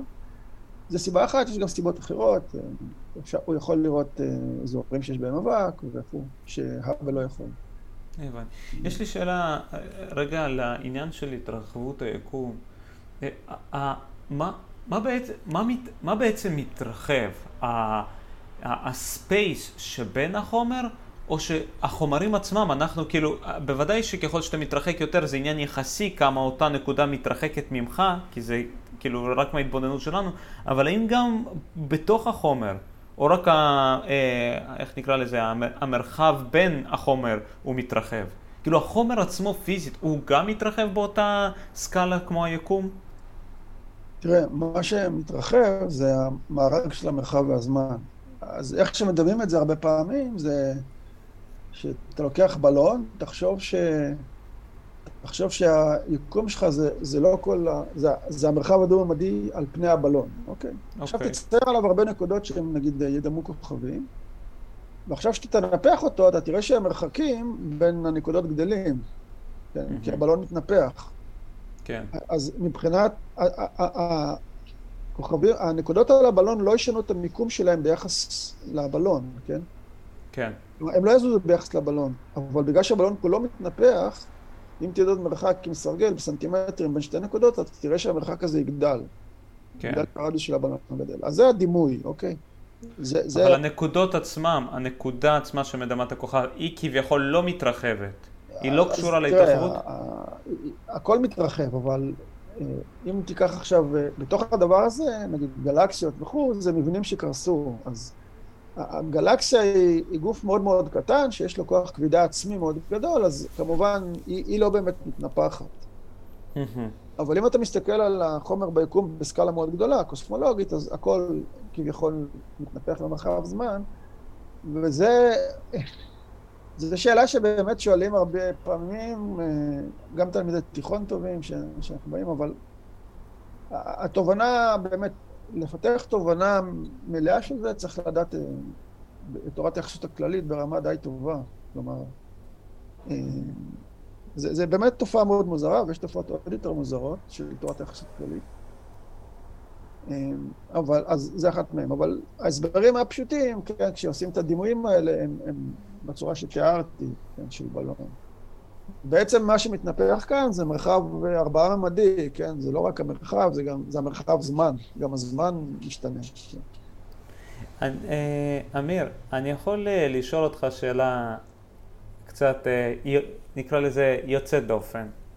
אני כבר אומר לך, הכותרת שלה היא חייזרים.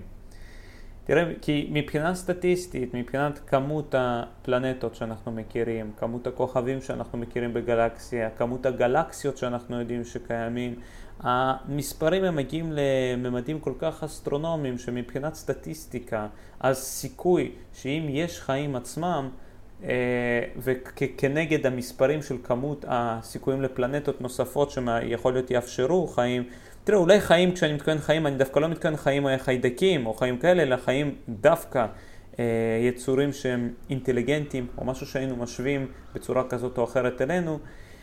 אני אשמח לדעת איך אתה מנתח את זה מבחינה או מדעית או אפילו אישית. קודם כל אני מבין שהמרחקים הם עצומים, אז אנחנו לא יכולים לבוא ולהגיד שלום בפלנטות אחרות, לראות מה קורה שם בצורה כל כך מדויקת. אבל איך אתה מנתח את הדבר הזה, שמבחינת חיים אינטליגנטים נוספים בפלנטות חוץ מכדור הארץ. מה דעתך בזה? אה, אז כמובן זה נושא שמעסיק הרבה אנשים ויש אה, כל מיני ניסיונות להעריך את זה. דעתי, דעתי שאי אפשר לדעת, כלומר האי ודאויות אה, הן עצומות. היה בזמנו אדם שנקרא דרק שגזר משוואת נקראת משוואה דרק, שניסתה לעשות הערכות כאלה. אם תיקח את כל הכוכבים ביקום ותניח כל מיני... היום אנחנו יודעים אגב, ב-20 שנה האחרונות, שיש כוכבי לכת מחוץ למערכת השמש. כן, יש, יש אלפי מערכות שכבר גילו אותן. אז יש, כן. יש פלנטות מסביב לכוכבים בהרבה מקומות ביקום. אמ, מה שלא יודע, רוב הפלנטות האלה, התנאים בהם לא מתאימים לחיים. Mm-hmm. יש היום, אה, וג'יימס ווב זה אחד מהטלסקופים, זו אחת המטרות שלו גם, יש היום ניסיון לגלות אה, באמצעות מדידה של הספקטרום של פלנטה, שזה משהו מאוד מאוד קשה, רק ממש לאחרונה זה דברים שמתאפשרים, והתחושה שלי שעם ג'יימס ווב תהיה שם פריצת דרך, אה, קשה מאוד לראות את הפלנטה, אתה מבין, אם מסתכלות מסביב לאיזה כוכב שהוא מאוד מאוד בהיר, והוא מאוד נכון. רחוק. אז אתה לא באמת רואה את הפלנטה עצמה, לא רואים את הפלנטה, אבל רואים את העדות שלה אה, על ידי שינוי האור בכל מיני שיטות. זאת אומרת, אה, אחת השיטות זה לראות ליקוי כזה, ואז רואים שינוי בעוצמת האור, ומתוך זה, אז אז אנשים לאורך השנים פיתחו טכניקות מאוד מתוחכמות, ויש גם שיטות אחרות. אחד האנשים, אגב, המומחים העולמיים, נמצא אצלנו באוניברסיטה, צבי מאזה, פרופסור צבי מאזה, שעוסק בזה, והוא גם אחד מאלה שפיתחו את השיטות הראשונות אה, למדידה של פלנטות, או גילוי שלהם, כשרוב האנשים האמינו שזה בכלל בלתי אפשרי. אבל בכל אופן, אה, זה שאתה מגלה פלנטות זה עדיין לא אומר שאפשר למדוד את ההרכב של האטמוספירה. היום יש פרויקטים בעולם שמנסים לעשות את זה. ואחת המטרות זה לנסות למצוא מה שנקרא אה, פלנטות בהביטל זון, אני לא יודע, באזורים שבהם יש תנאים אולי להיווצרות חיים. יש לזה כמה פרמטרים, הכוכב צריך להיות, כוכב האם צריך להיות משהו דומה לשמש, פחות או יותר, יש איזה תחום שהוא יכול להיות. אמ, המרחק של הפלנטה צריך להיות משהו מסוים וכדומה. אז מתקיפים את זה מכמה מישורים, גם על ידי, והמסה של הפלנטה צריכה להיות לא כבדה מדי. הנושא הזה מותקף מכמה כיוונים, אבל זה מחקר מדעי פרופר שמנסה לזהות האם אה, בכלל יכולים, יש מקומות שיש בהם תנאים מתאימים להיווצרות חיים. זה שיש תנאים מתאימים זה עדיין לא אומר שיווצרו חיים. לדעתי זה אחת החידות הגדולות, כן, איך, איך נוצרו... אה, כן. אה, האם יש חייזרים? זה כבר... לא יודע, אני לא כל כך מתעסק בשאלה. יש, יש פרויקטים שמחפשים סיגנלים מ... כן, מחיים חוץ, חיים תבוניים הכוונה. ו, וגם, אה, אני מניח שאתה יודע, ששלחו גם, שלחו איזשהו סיגנלים מקודדים עם דוגמאות של DNA ומוזיקה של באך ודברים כאלה בזמנו. נכון. אבל זה יותר קוריוז, כי המערכת, אתה יודע, המערכת, שלחו את זה למערכת שנמצאת נאמר 20 אלף שנתו, אתה יודע, זה ייקח... כן. אולי בלונגרן משהו יקרה, אבל אה, לא יודע, אני חושב שיש... אה, זה מזכיר לי. האמת היא שמה שיש על כדור הארץ, החיים על כדור הארץ לא מצליחים להסתדר עם עצמם, אז... כן, אתה יודע, לפעמים כשאני תוהה לעצמי איך ייראה חייזר, אז אני לפעמים מסתכל על חרגול, או על יצורים ימיים, או על פרפר, ואני אומר לעצמי, הנה יצורים שאני כבר לא יכול לתאר, כאילו הם כבר כל כך יצירתיים ושונים. ואתה יודע, הזכרת לי סיפור אחד, שאני אשמח לספר לך סיפור. אה, ממש, לא הייתי אומר, לא כל כך אפילו מזמן, זה גם החשיבות של הידע האסטרונומי בעיניי, שצריכים לדעת דברים בסיסיים, כאן אני גיליתי משהו. היה איזה יום אחד שאני עבדתי עד יחסית מאוד מאוחר, עד איזה ארבע בלילה, משהו כזה, ואני נסעתי לכיוון הבית וראיתי אור מאוד חזק בשמיים. לא ירח, וגם לא הייתי אומר שזה כוכב רגיל, אבל אור בנקודה מסוימת מאוד מאוד בולט. כשאני נוסע, מנסה לו שזה לא יותר מדי יסיח את דעתי, מסתכל, מתרכז, לא רואה שהוא יוצא דופן, אפילו אזור רמת גן והכל, והגעתי לבניין, מסתכל, יוצא למרפסת, אני רואה שהאור עדיין שם, בנקודה מסוימת. אור מאוד בוהק. עכשיו אני מתמימותי ברמת גן, אני אומר אוקיי, נבדוק מה זה האור הזה, אני כותב בגוגל אור חזק מעל פתח תקווה. כי תיארתי לעצמי, זה נמצא כזה מזרחית מרמת גן, אמרתי אולי זה באזור פתח תקווה. אין, גוגל לא נותן לי תשובות. אמרתי אולי זה מסוק, אולי זה פרויקט, אני לא יודע מה זה. יום לאחר מכן סיימתי באותה שעה את העבודה, ארבע בלילה, אני חוזר לכיוון הבית, אני רואה את אותו אור באותה נקודה, אור מאוד עוצמתי. אני מגיע למרפסת, מסתכל, אני אומר, אני רואה חייזרים. זה בט... אין, אין תיאוריה אחרת, זה בוודאות, אה, מה שאני רואה זה חייזרים. אה, הערתי אפילו את, אה, את בת זוג שהייתה לי באותו זמן, אני אומר, תקשיבי, בואי מהר, תסתכלי, יש חייזרים. יצאנו למרפסת, היא אמנם השתעממה מזה מהר, חזרה אה, לישון, ואני עוד נשארתי דקות להסתכל על זה כי זה סקרן אותי מאוד. עכשיו, יום לאחר מכן, אני סיימתי קצת יותר מוקדם, ואני כבר אה, מצפה לראות את האור, ואני קולט שהאור הזה נמצא בנקודה אחרת בשמיים. עכשיו, מכאן אני כבר התחלתי, אמרתי לעצמי, אוקיי, משהו פה קצת שונה, אז הורדתי אפליקציה שהיא Sky Map, שהיא ממפה את מפת השמיים. שם את הפלאפון על האור הזה, ואני קולט שזה מאדים. מרס, מאדים. עכשיו, כן, עכשיו, א', הלסת שלי נפלה משני סיבות. לא ידעתי, לא ידעתי, אפילו עד אותה תקופה, שאנחנו יכולים לראות בעיניים שלנו את הפלנטות. זה, זה כאילו, זה, שם נפל לי האסימון, הייתי בטוח שאתה יודע, פלנטות והכל זה טלסקופים בלבד.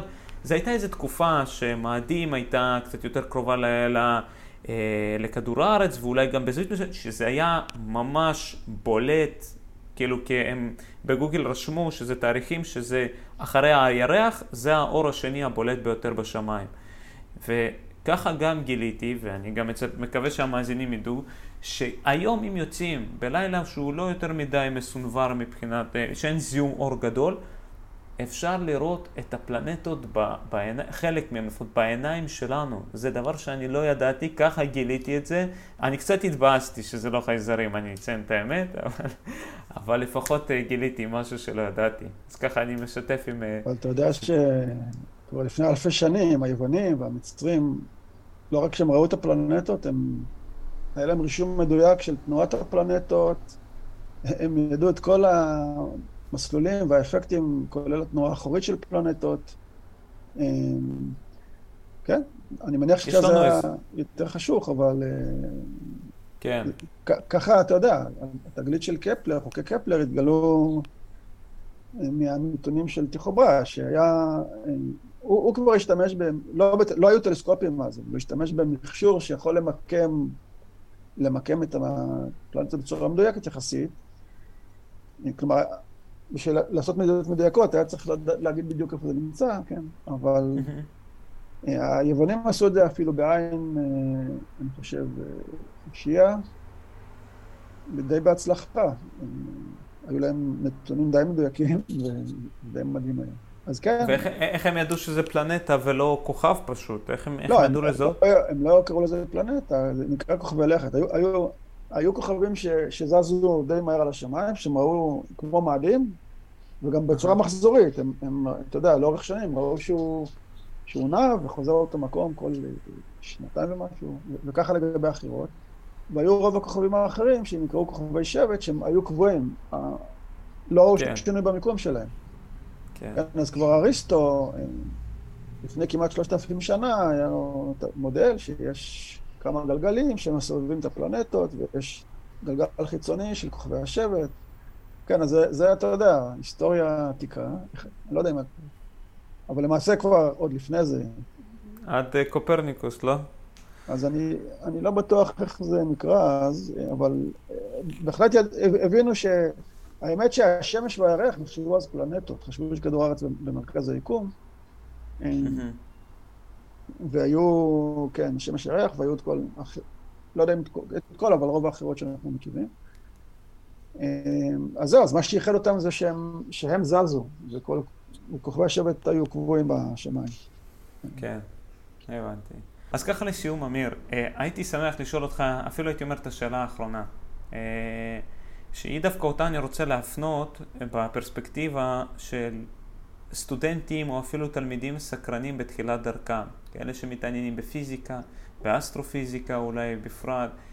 אה, מה לדעתך אתה יכול אה, להציע להם? או אפילו אם הייתי אומר, אם הייתי שם אותך בתור אה, אקדמאי בתחילת דרכו כתלמיד, שהיית יכול לחזור אחורה ולהגיד לעצמך, אה, רק כדי להנחות אותם, לתת, לתת להם איזה קו מנחה להתבוננות שלהם קדימה במסלול דרכם, איזה עצה, טיפ.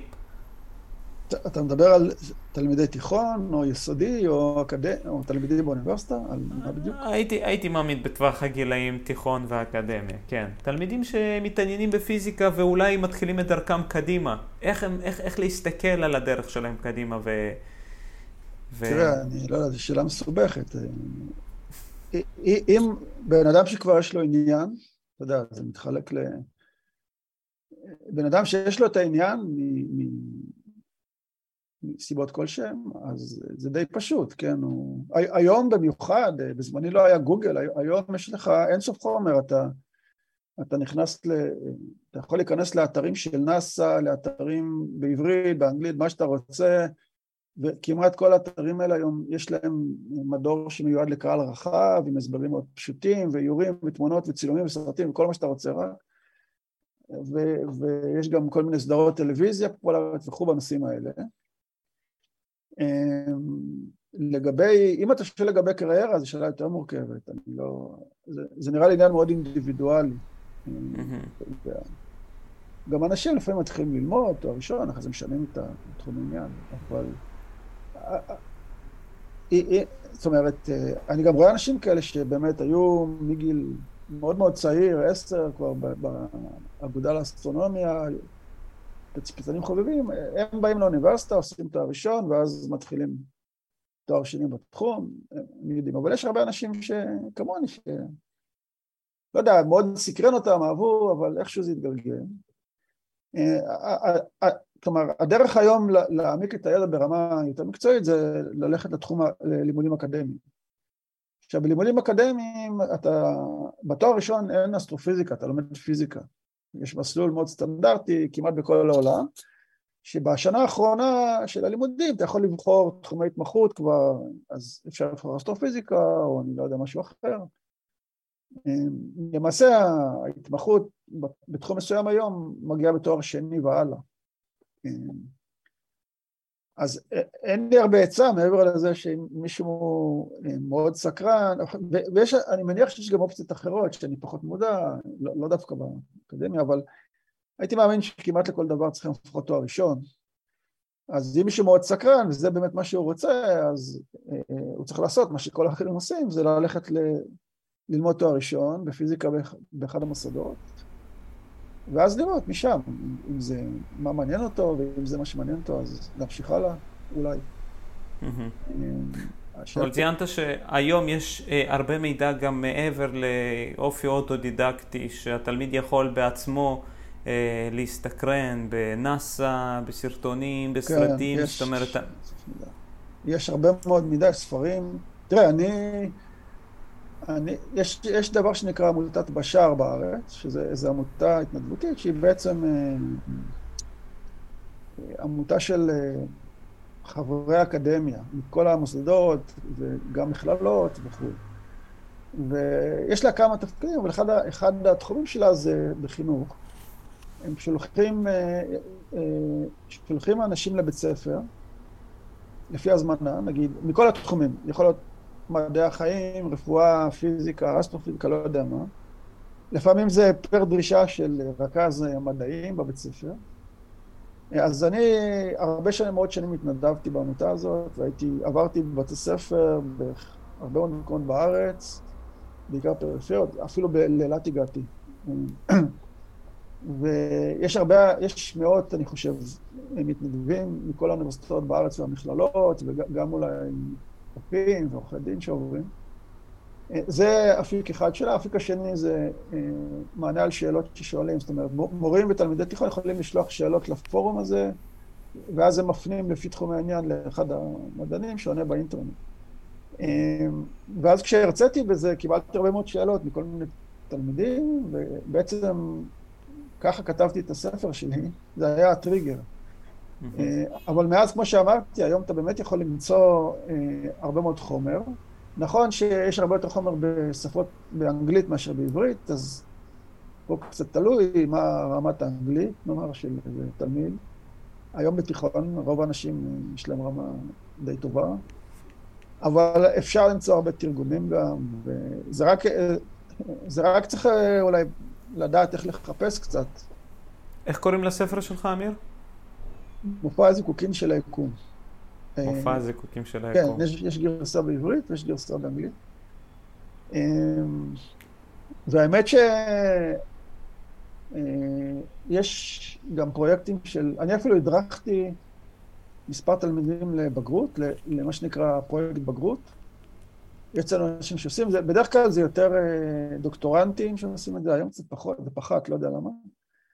אז יש גם, יש גם אפיקים כאלה שהם באים דרך משרד החינוך ברמה של תלמידי בגרות, ואז הם מופנים לשם, אבל לפעמים אני סתם מקבל אימיילים מתלמידים, אני כזה וכזה, אולי אתה יודע פה או שם, אני יכול להפנות אותי לפה ולשם. אתה יודע, אנשים באוניברסיטאות כלל מאוד עסוקים, לא תמיד יש זמן לענות, משתדלים, אבל אה, אני חושב שדווקא סטודנט טוב, הניסיון למצוא, לדעת איך לחפש חומר לבד ולמצוא אותו, זה חלק חשוב בתהליך של יכולות אוטודידקטיות. אה, אז צריך באמת קצת הדרכה אולי, אבל אה, התלמידים הטובים עושים את זה. אני יכול להגיד לך שהאחוזון העליון של תלמידים טובים, שאתה יודע, זה, אני מניח שזה זה כרוך גם בחינוך מהבית, לא רק בית ספר. הורים תומכים יותר, או אולי עם רקע מסוים. ודעתי שזה לא רק בתחום שלנו, זה באופן כללי, אני חושב. אה, אה, אה, אחד הדברים החשובים לדעתי בבתי ספר התיכוניים לעשות זה לסקרן אנשים, לא משנה באיזה תחום. לסקרן מישהו, יהיה לו מוטיבציה ללמוד. והיום הבעיה שיש יותר מדי מחשבה על הקריירה, יש, אני רואה הרבה סטודנטים בתחומים בעיקר הנדסיים, שזה משהו לא כל כך מעניין אותם, לא כולם, יש הרבה כמובן שכן. הם לומדים איזשהו מקצוע בשביל לעשות כסף. אז אני, אוקיי, יש לי דעות מאוד אה, שמרן, כאילו... שאיפשהו בפוזיציה אנושית שהמדע, הידע וההגשמה האינטלקטואלית והממשית של האדם היא צריכה לבוא לידי ביטוי ברצונות ובמה שהוא מסתקרן ממנו ובמה נכון, שהוא אוהב. נכון, ככה זה פותח, אבל uh, קשה לי לראות איך אפשר ללמוד משהו לאורך זמן שאתה לא אוהב, לא אוהב או לא מסקרן אותך, זה פשוט נראה לי סיוט, אני לא יודע. אני, אני חייב להסכים איתך בנושא הזה. ופה, אתה יודע, אני רואה בתי ספר שיש איזה, נגיד בתחום שלנו, רכז, רכזת או רכז מדעי עם אובססיה, שמצליחים לעשות את זה במספרים גדולים, אתה יודע, על ידי הזמנה של אנשים ובעצמם, ולסקרן, וחידונים, ותחרויות, כל מיני, לא יודע, מין מגוון של פעילויות. אז זה בסוף, אתה יודע, למצוא איזה בן אדם כזה ולתת לו את החופש אה, שהמערכת עצמה, המנהלים, ייתנו לו את החופש לעשות את זה, כי לא תמיד יש להם את החופש לזה, לצערי. כן. אוקיי. אז אה, ככה לסיכום, רק להגיד כמה מילות תודה. אה, אמיר, אני, בוודאי שהתודה היא המילה העיקרית, אבל אני חייב גם לציין זה שאני מאוד מאוד מעריך לא רק את הזמן שלך, גם את, ה, את הנוכחות שלך ואת זה ש, שזה מתחיל מזה שאמרת שאתה מסכים להשתתף בפודקאסט, אז מהצד הראשון ועד הנה הדקה האחרונה של הפודקאסט, אני חייב לציין שאני מאוד נהניתי. אני השכלתי ואני יוצא לא רק עם תובנות ועם ידע, אני יוצא שוב להסתכל על השמיים ולדעת עכשיו יותר. אה, לא על השמיים עצמם אה, ומעבר להם, מה שנקרא. אה, תודה לך, תודה רבה לך על הכל, על הזמן שלך. כן. אז תודה לך על ההזמנה, אז אני גם כן מאוד נהניתי מהשיחה הזאת, אני מקווה ש... יהיו כאלה שיפיקו מזה משהו. כן. בהחלט. המון אוקיי. תודה.